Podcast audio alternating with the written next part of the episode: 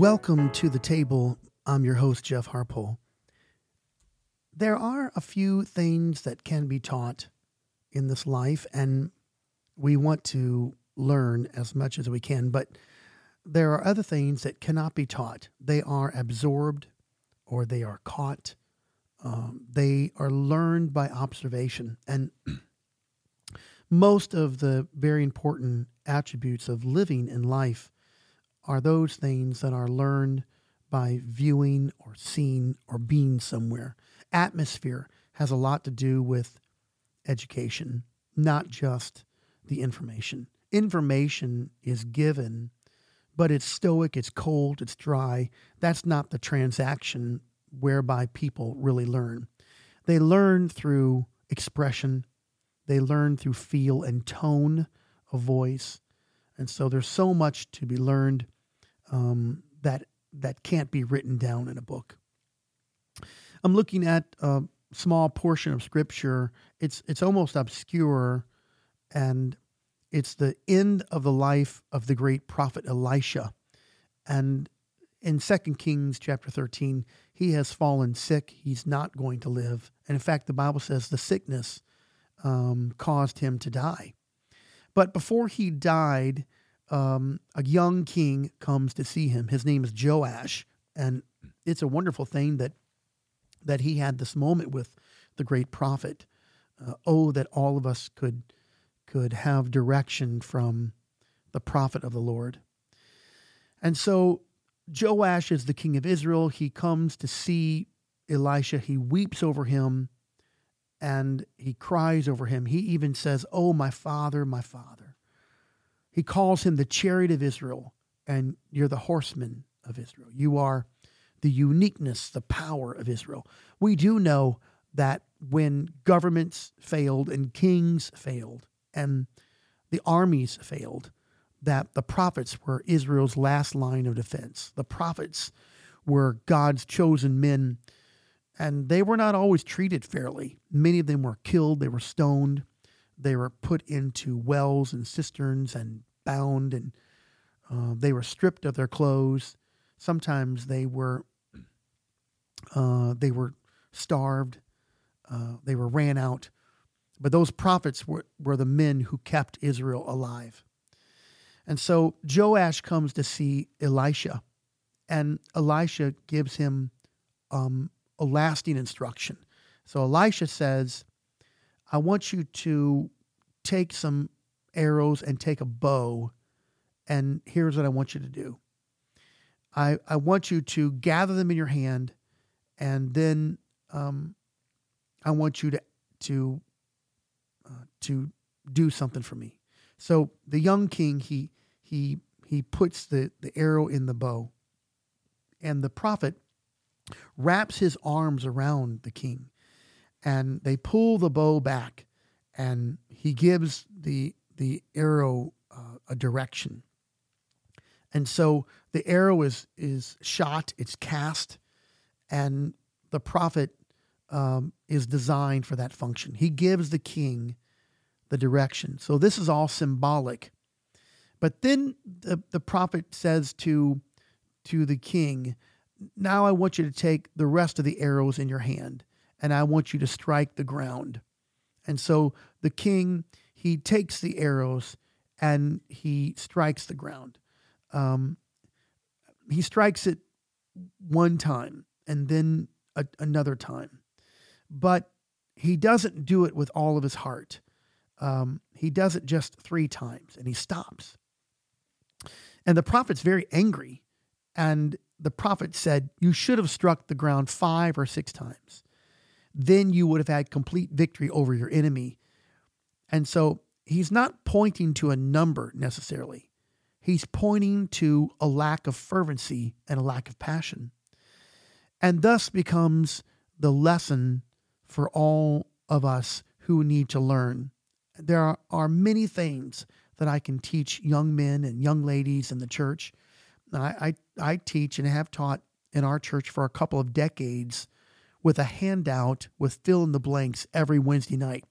Thousands of pages of handouts and fill in the blanks and and given direction to a lot of people. Now, some of the direction I've given was was not always overt. Sometimes it came in the form of a question, or it came in the form of a, of a story.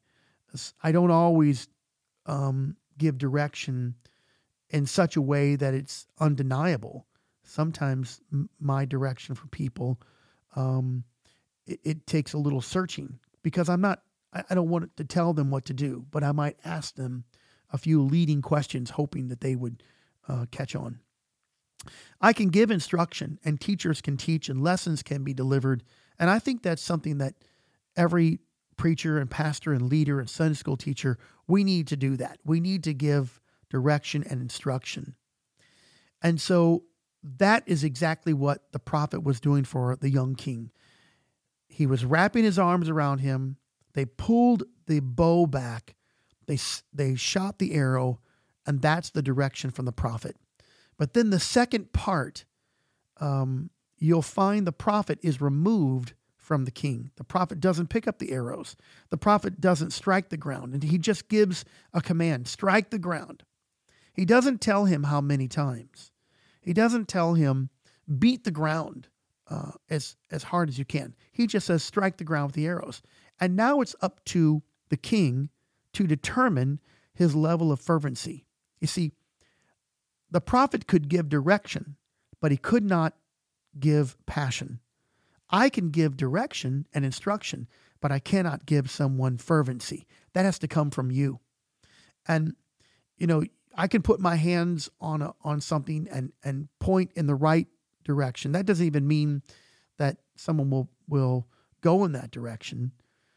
But I I cannot um, give someone pathos, that the internal desire, and that's something that you have to have for yourself. You have to have a passion for the kingdom. You have to have a fervency for God.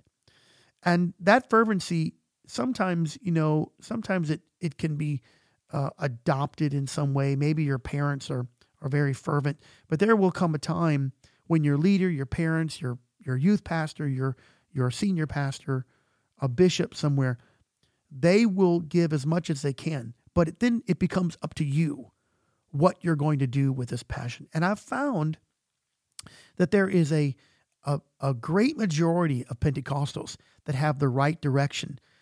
Our churches are filled with people who know the doctrine. They know the doctrine. They know the scriptures. They can decipher the scriptures. They have the revelation of the mighty God in Christ. And they could probably debate very well.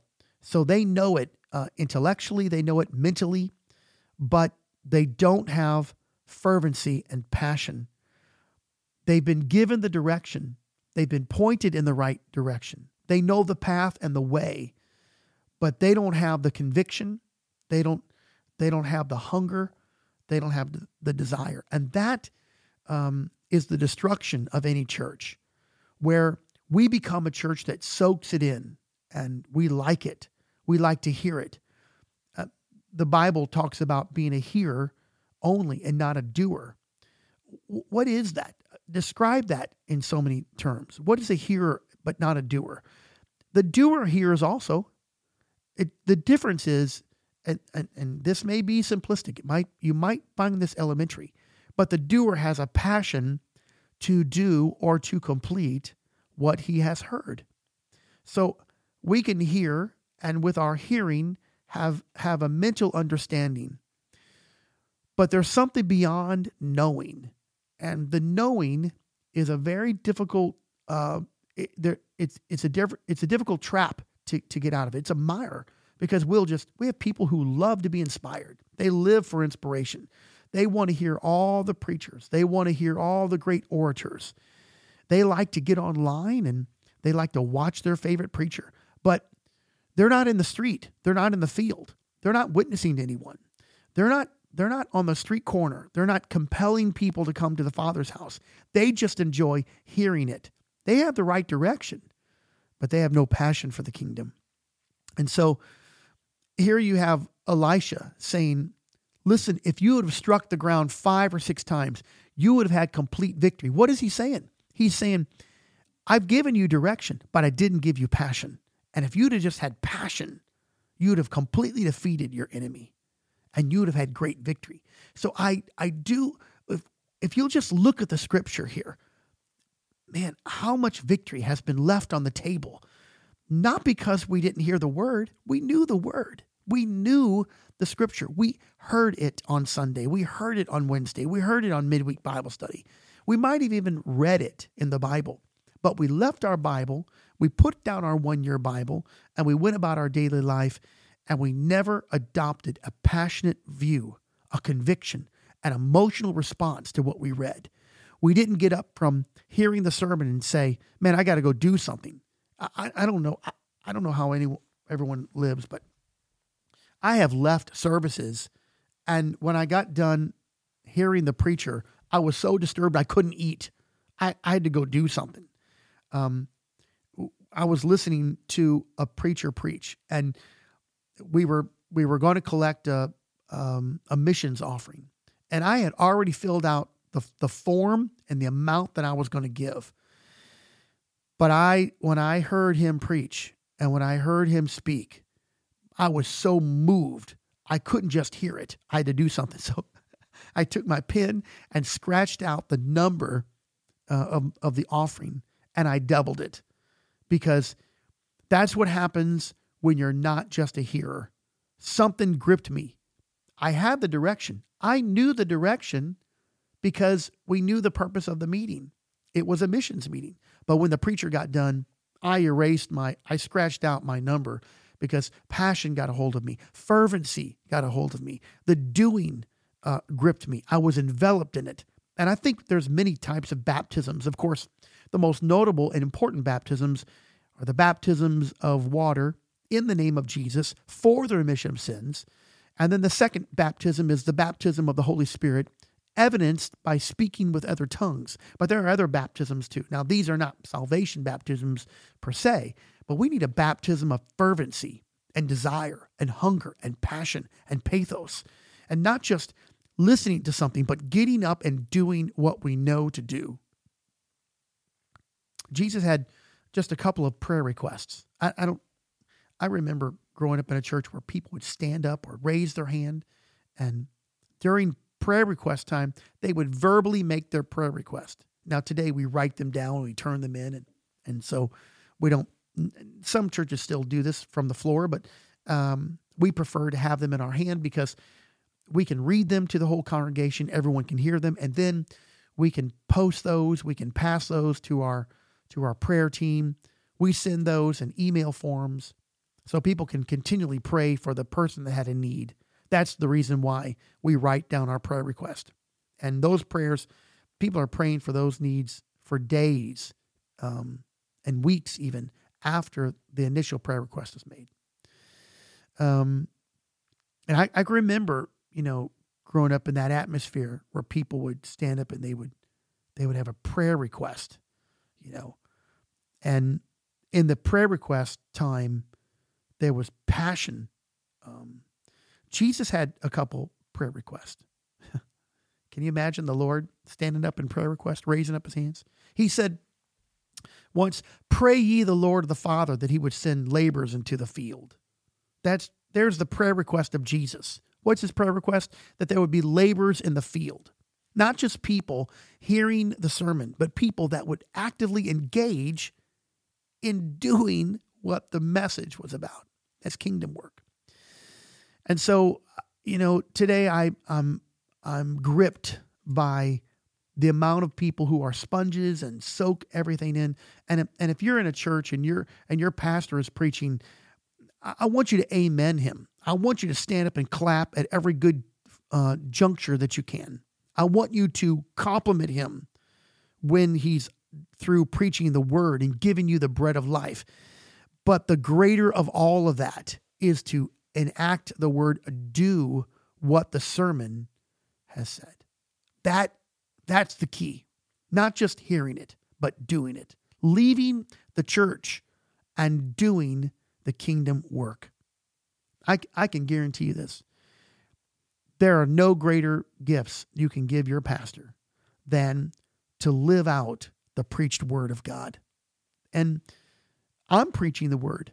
And when I'm done preaching, um, there's a it's like a boiler inside me. It's boiling. That word is boiling. I can't just have a have a nonchalant conversation because I'm on in inside. I'm on fire. It's a burning inside of me. That word is burning, and I don't I don't walk away and cool off in 10 minutes. It's hard for me to go to a restaurant and sit down and eat and have small talk because there's something about the word. It's working inside of me, changing my life. If the word is a word of conviction, I'm I'm convicted. If it's a word of praise, I'm desperate to praise. If it's a shouting, something to praise and shout, I, I want to continually do that because I want to live out the passion and not just have the direction. So I challenge you today at the table. Do more than just seek the direction. But when you find the direction, then pray and seek for passion and do something until you become passionate about it.